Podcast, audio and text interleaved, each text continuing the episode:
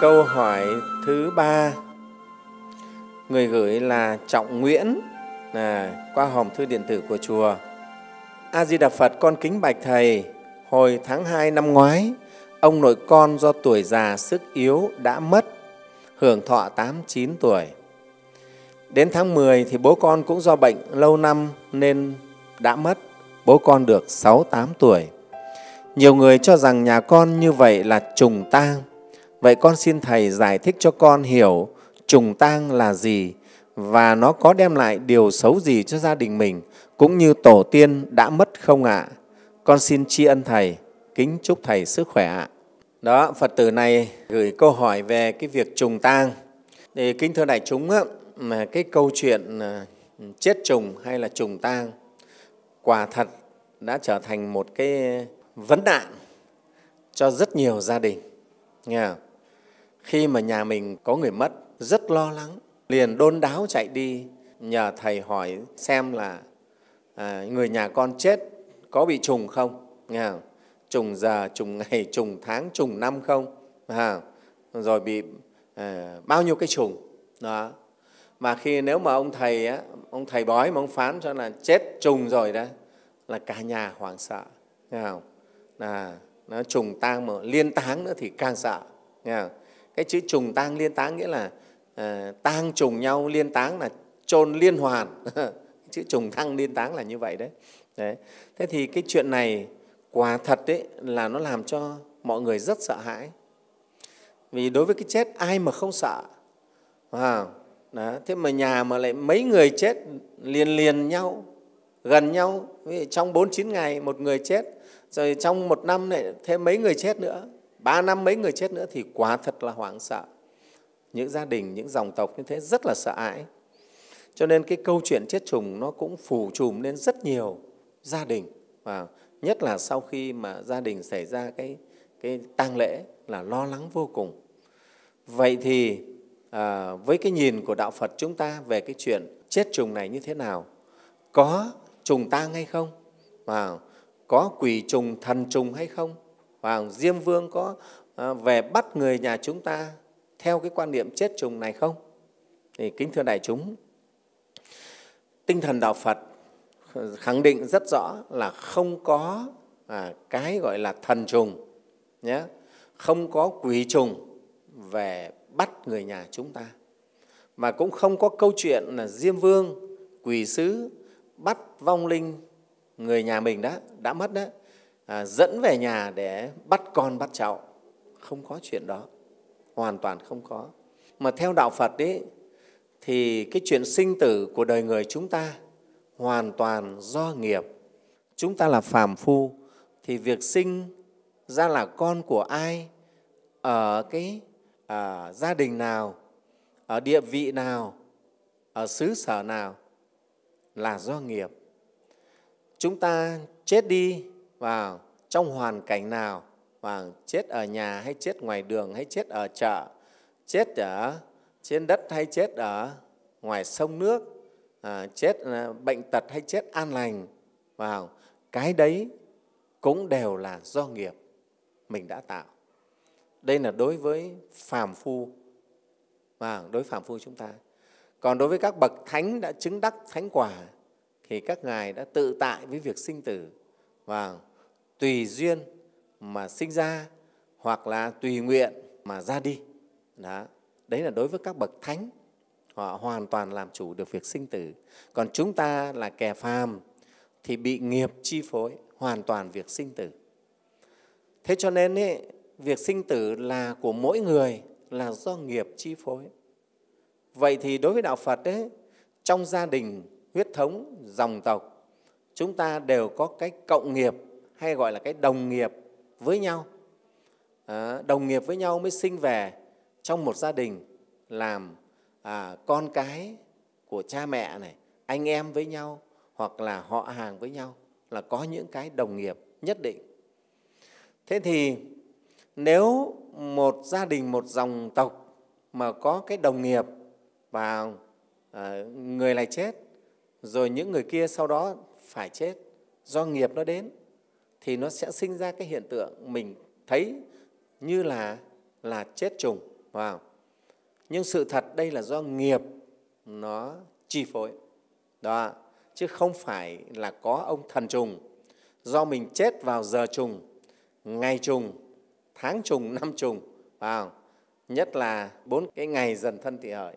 Người ta quan niệm nếu chết vào những giờ đó, ngày đó, tháng đó, năm đó thì thường là bị bị trùng. Vâng. Rồi từ cái quan niệm mà mê tín như vậy thì đã rất nhiều người phải đi à, gọi là nhốt vong.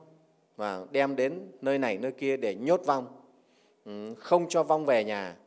Sợ rằng là à, vong về thì sẽ dẫn theo quỷ về bắt người thân của mình. Thì cái quan niệm này thầy nói là hết sức mê tín, sai lầm và không có đạo lý. Chúng ta thấy không?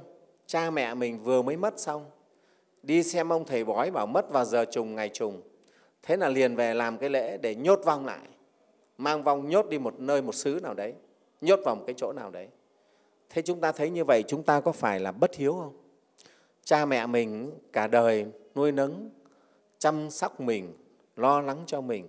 Và đến khi chết vừa nhắm mắt xong một cái, con nó đã đem, nó bắt, nó nhốt luôn vào rồi. Không cho về nhà nữa. Gọi là bây giờ là con cái từ cha mẹ. Và ờ, cha mẹ từ con cái chứ con cái này từ cha mẹ. Đó. Chúng ta như thế, chúng em thấy chúng ta phạm ngay cái tội bất hiếu. Mà cái tội bất hiếu thì là một trong những tội nặng nhất đấy. Phải quả báo đấy thì cho thấy không? Cho nên cái việc mà đem nhốt vong của cha mẹ của người thân của tiên tổ vào đó là hoàn toàn không đúng tinh thần đạo lý. Chúng ta nhớ câu gọi là nghĩa tử nghĩa tận ấy. Vào ai cũng thế đến cái chết là mọi người rất thương xót mọi người bỏ đi hết có giận nhau cũng bỏ. Người việt mình có cái đó là cái hay nghe không? Đó, biết dù giận nhau đến mấy trách nhau mấy nhưng người ta đã chết là đến để mà thôi hỉ xả hết buông bỏ hết hoan hỉ hết để người ta đi an lành. Mong cho nhau những điều tốt đẹp. Thế với cha mẹ mình thế chết xong một cái là mình đem mình nhốt vong mình sợ bị trùng sợ bị bố mẹ về bắt con bắt cháu bắt mình. Thế thì cái đó chúng ta thấy phi đạo lý. Mà chúng ta nghĩ xem nếu mình là cha là mẹ có ai mà bảo mình về mình bắt con cháu mình mình có có bắt không? Mình sẽ chống cự lại ngay. Bảo không con tôi nó phải sống chứ. Nếu tình thương chân thật ấy, thì không ai lại về bắt con bắt cháu mình cả nó đang còn sống nó đang còn khỏe nó đang nuôi vợ nuôi con nó mình còn phải thương. Khi sống mình thương con thì khi chết mình cũng vẫn cái tình thương ấy chứ không phải chết cái là mình không thương đâu. Nha thế dù là quỷ sứ ví dụ có quỷ sứ bắt mình về mình cũng phải chống cự lại. Và không con tôi nó không có tội. Tôi có tội thì tôi chịu chứ. Sao lại về bắt con tôi được? Nghe không? Đó đấy là tình thương của cha mẹ. Thế chúng ta phải hiểu cái đạo lý như vậy. Cho nên cái việc mà à, do sợ chết trùng rồi bắt nhốt vong lại rồi làm lễ nhốt vong rồi phải nhốt vong vào địa ngục nữa. Thì chúng ta thấy địa ngục là chỗ tra tấn. Mà chúng ta bắt cha mẹ ông bà nhốt vào đấy thì chúng ta thấy chúng ta có lương tâm không? Đó.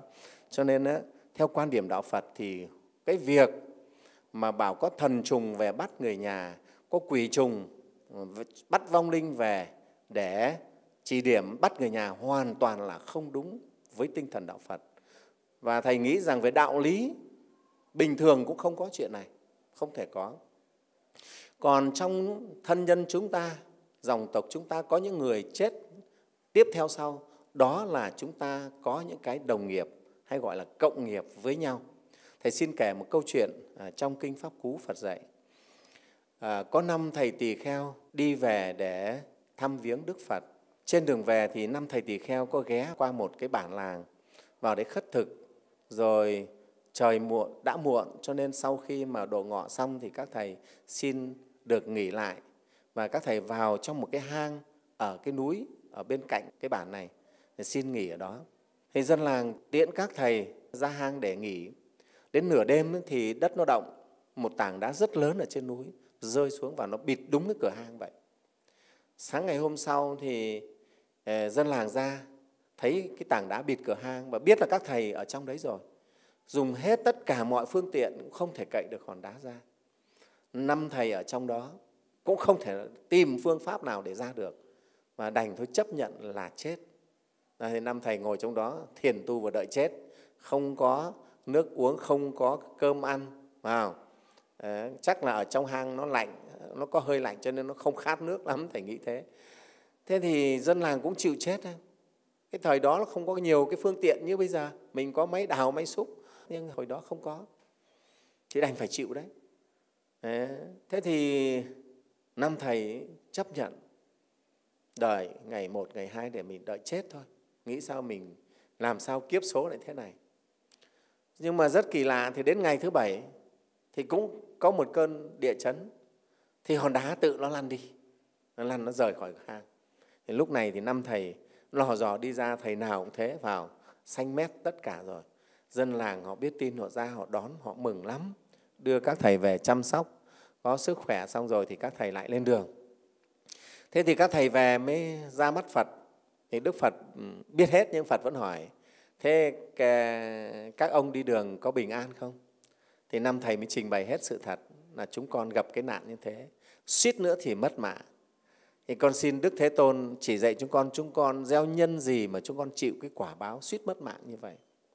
Thế đức phật mới bảo, các ông ngồi, ta kể cho nghe là trong tiền kiếp ấy, trong một cái kiếp trước thì năm ông là năm chú bé chăn trâu. Khi thả trâu ra ngoài đồng á, thì năm chú bé đi chơi đi bắt những cái con ờ, trâu chấu cào cào các thứ để chơi. Thế hôm ấy năm chú bé lại nhìn thấy một con rắn mối nó chạy qua thế là năm chú hè nhau đuổi con rắn mối để bắt nó. À, thế thì con rắn mối nó mới chui vào một cái hang hang nhỏ. Nhưng năm chú không cách nào để bắt được nó thì nghĩ là thôi mình lấy hòn đá mình bịt cửa hang lại là nó sẽ chết nghe không? thì năm chú mới đi tìm hòn đá nhỏ thôi cái cửa hang nó bé thì bịt cái, cái cửa hang lại nghe không? thế và sau đó thì đến chiều dắt châu về về rồi thì đúng một tuần sau các chú lại đi chăn trâu đúng chỗ đấy thì một chú mới nói nhớ ra là tuần trước ấy, là mình có nhốt một con rắn mối ở trong này cái hang này bây giờ ra cứ đào cậy ra xem nó chết hay nó sống. Thế khi thì năm chú ra tìm cái hang đấy rồi cậy cái hòn đá ra thì chú rắn mối cũng thế cũng lò dò bò ra. Người nó cũng xanh mướt rồi à, nó cũng run rẩy bò ra. Thì lúc này năm chú bé chăn trâu thấy con rắn nó gầy gò tong teo mà nó run rẩy thì khởi lòng thương cho nên tha cho nó không giết nó nghe không? Đó. Thế thì phật nói là do cái ác nghiệp trong tiền kiếp năm chú bé này nhốt con rắn vào trong hang như thế. Bây giờ năm chú bị trả quả cũng bị nhốt vào hang. Cùng nhau làm việc ác cho nên giờ cũng cùng nhau chịu cái quả này. Là phải bị nhốt vào hang. Thế nếu mà chú rắn đấy mà chết ấy, thì năm chú này kiếp này cũng sẽ chết ở trong hang đấy. Đấy chúng ta thấy. Như vậy là năm chú bé này kiếp này sinh ra làm năm vị tỳ kheo đồng phải trả một cái nghiệp quả. Đấy gọi là đồng nghiệp nhé thế rồi chúng ta thấy đó, có rất nhiều câu chuyện để nói trong nhân quả nói rất rõ. Nếu chúng ta cùng tạo tác, cùng làm một cái ác nghiệp nào đó, thì đến khi trả quả, chúng ta sẽ cũng trả quả. Và về thời gian nó cũng diễn ra, nó gần tương tự như vậy. Đó, để chúng ta thấy. Cho nên cái việc trong gia đình có người này mất, sau đó một thời gian lại có người tiếp theo mất, rồi thời gian sau nữa lại có người tiếp theo mất, liền liền nhau, thì đối với đạo phật, đây là nghiệp quả đang trổ ra. Đấy. vậy thì làm như thế nào để giải được cái chuyện mà chết trùng như thế này? Vào thì chúng ta biết phải tu để chuyển nghiệp. Nghe à? phật dạy tu thì chuyển nghiệp và bản thân quý thầy đã hướng dẫn nhiều gia đình. Sau khi mà có người mất rồi đi xem bói thầy bói phán là chết trùng mà trùng tang liên táng. Vào. Đó, sẽ nói một năm trong năm nay là sẽ ba người trong nhà chết. Rất sợ cả gia đình hoảng loạn không dám cả. Đi làm nữa cũng sợ. Đấy. thế thì quý thầy hướng dẫn gia đình tu tập cho họ quy y tam bảo để tăng trưởng thêm đức tin và phước báo. Cho họ thực tập giữ giới của phật, phát tâm bố thí, làm phước cúng dường, làm từ thiện, giúp đỡ những bệnh nhân vào những cái người nghèo khổ, những người tai nạn. Đó. Thế gia đình làm phước như vậy, thế sau đó thì thấy yên ổn, chẳng có vấn đề gì. Nhiều trường hợp không vấn đề gì cả. Nghe không? đó thế thì riêng cái vấn đề này thì quý phật tử phải tin rất là rõ. Phật dạy trên đời này không tự ai có quyền bắt ai chết cả. Ông trời cũng không có quyền, nha.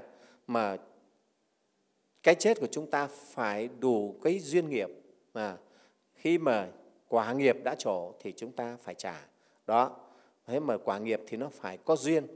Đó, thế thì bây giờ chúng ta, nếu đáng nhẽ phải trả cái quả nghiệp này nhưng chúng ta tạo những duyên mới, chúng ta tu thân giới tâm tuệ vào wow, làm tất cả những việc thiện phước nó sẽ chuyển sẽ chuyển hóa nhé.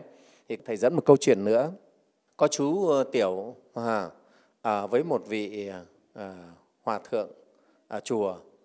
Thì hôm ấy thì hòa thượng này cũng là bậc mà đã à, chứng quả. Cho nên ngài biết chú tiểu của mình này bảy ngày nữa thì sẽ chết. Cho nên hòa thượng mới nói gọi chú tiểu vào và nói là thầy cho con về nhà thăm cha mẹ một tuần. À, vì hòa thượng muốn chú tiểu này sẽ chết ở trong vòng tay của bố mẹ. Đó. nếu chú có đi thì chú đi trong vòng tay bố mẹ. Cho hòa thượng nói là cho con về nhà thăm nhà một tuần nhé. Thế thế thì ừ, hôm nay hòa thượng cho con về. Thì chú tiểu vui lắm. Thế là quẩy đáy tung tăng về. Thế thì trên đường về thì chú đi qua một cái con suối. Đúng lúc cái trời đổ mưa rất là to và chú chưa thể qua suối được. Đứng bên bờ suối chú nhìn xuống thì trên dòng suối chảy rất là mạnh. Có một cái bọng gỗ mà trên đó là có vô số những con kiến. Ờ, có rất nhiều những con kiến ở trên cái bọng gỗ đấy. Nó đang bò hết sức là hoảng loạn ở trên đấy vì nước nó dập dành trên cái dòng suối. Thì chú khởi cái tâm thương xót. Thế này mà chỉ trôi một đoạn nữa là cái bọng gỗ này nó sẽ bị vùi xuống nước và cả đàn kiến chết hết cho nên chú đã quyết tâm chú lội ra suối để chú kéo được cái bọng gỗ vào bằng mọi mọi cách, đưa được bọng gỗ lên trên bờ để cứu cả cái đàn kiến. Bao nhiêu ngàn con kiến ở đó. Sau đó thì chú đợi cho mưa tạnh, suối nó bớt chảy, rồi chú mới băng suối chú về về nhà. Thì về nhà thì chú ở nhà với cha mẹ rất là vui, một tuần và vui chơi. Nghĩ là thầy cho về chơi thì chú ở nhà vui chơi với cha mẹ sau đó hết một tuần thì chú xin phép cha mẹ là cho con phải trở về chùa. Thế thì cha mẹ lại khăn gói để tiễn chú về chùa. Khi chú về chùa thì à, hòa thượng nhìn thấy chú bé hòa thượng cũng rất ngạc nhiên. Không nghĩ là sao chú lại có thể trở về được. Mà thấy cái, cái, cái diện tướng của chú nó thay đổi hẳn. Thì hòa thượng mới hỏi giờ thầy hỏi con là trong thời gian con đi về nhà đấy con có làm được việc gì tốt đẹp việc thiện gì không? Thì chú bé nghĩ là không ạ sư phụ cho con về nhà thì con chơi đấy. Nhà, ở nhà con chỉ cơm nước giúp cha mẹ, con chơi con không làm gì là thiện đâu. Thế mà không, con con nghĩ lại kỹ. Con nói cho thầy nghe. Thầy chú mới nhớ à hôm đi về, bạch hòa thượng là, bạch sư phụ ông con về, con gặp trận mưa lớn quả suối và con nó cứu được một cái đàn kiến. Con vớt cái bọng gỗ lên, mà cứu được cả đàn kiến, rất là nhiều kiến, bạch sư phụ. Thế hòa thượng nói, đúng rồi do con làm cái nhân lành ấy đấy. Cho nên ấy, con được còn đến hôm nay đấy. Ở đây sư phụ nói cho con nghe. Sư phụ biết là con chỉ còn thọ mạng đúng một tuần nữa. Cho nên sư phụ cho con về nhà muốn con là con được chết trong vòng tay của bố mẹ đấy. Nhưng mà hôm nay con về được thế này sư phụ thấy diện tướng con thay đổi hoàn toàn. Do con làm được cái việc phúc con cứu được bao nhiêu ngàn vạn con kiến như thế cho nên ấy, thọ mạng của con được kéo dài. Con không bị chết yểu như thế nữa. Đó, sư phụ chúc mừng cho con. Nha con phải tinh tấn con tu tập. Đó. Đấy thì thưa đại chúng đây là câu chuyện à, trong phật pháp. Nói rõ cái việc chuyển cả cái nghiệp mất mạng như thế cơ mà. Đấy. Thế thì chúng ta thấy vậy thì thọ mạng của chúng ta chúng ta khéo tu tập chúng ta tích lũy phước báo chúng ta vẫn có thể chuyển hóa. À, thế thì cái việc này cũng thế nhé. Cho nên trong gia đình khi có người mất theo quý thầy khuyên không nên đi xem thầy bói. Nghe không? đi xem thầy bói đúng là mang lo vào mình. Đấy, mọi người người ta thường nói có tiền thì giữ bo bo mà đem cho thầy bói mang lo vào mình. Thầy bói khi mà nhà mình đang có việc tang sự thế này họ thường phán mà phán cho mình lo lắm nhất khoát là trùng gần như đi xem thầy nào cũng là trùng đấy. Nghe không? Đó. Rồi người ta nói chuyện này chuyện kia để cho mình phải sợ sợ để cho mình phải bỏ tiền ra cho họ. Đó. Đấy là chuyện thật. Nghe không? Chứ không thì nghề thầy bói người ta thất nghiệp mất đó, người ta phải dọa sợ cho mình chứ. Thế và chúng ta biết từ cái nọ nó nảy sinh ra rất nhiều thứ. Tâm lý lại bất an. Cho nên thầy khuyên tất cả các quý phật tử và mọi người bà con nhân dân gia đình có tang sự không nên đi xem bói. Và nên nghe theo lời phật dạy. Và lo như trong kinh địa tạng đức phật dạy nhà có người mất thì con cháu nên tu phúc và làm chay cúng dường tu các việc phúc bố thí phóng sinh và in kinh ấn tống kinh điển tụng kinh sám hối và hồi hướng phước báu cho người đã mất. Thì người mất được phước báu người sống cũng được phước báu à, gọi là người mất, người sống đều được phước báo, nhà được an lành. Đó, còn nếu chúng ta đi xem thầy bói thì lại rước cái lo vào nhà, rất sợ hãi. Đó, thì đó là cái cách tu tập để chuyển hóa cái việc này nhé. Và chúng ta tin chắc không có thần trùng, không có quỷ trùng, không có diêm vương bắt vong linh nhà mình về để chỉ điểm bắt con, bắt cháu, không có chuyện đó. Mà chỉ có nghiệp à, cái nghiệp đồng nhau thế thôi thì tu tập sẽ chuyển hóa được nghiệp này. Đó là thầy xin trả lời để cho à, quý phật tử này được rất rõ về cái việc trùng tang.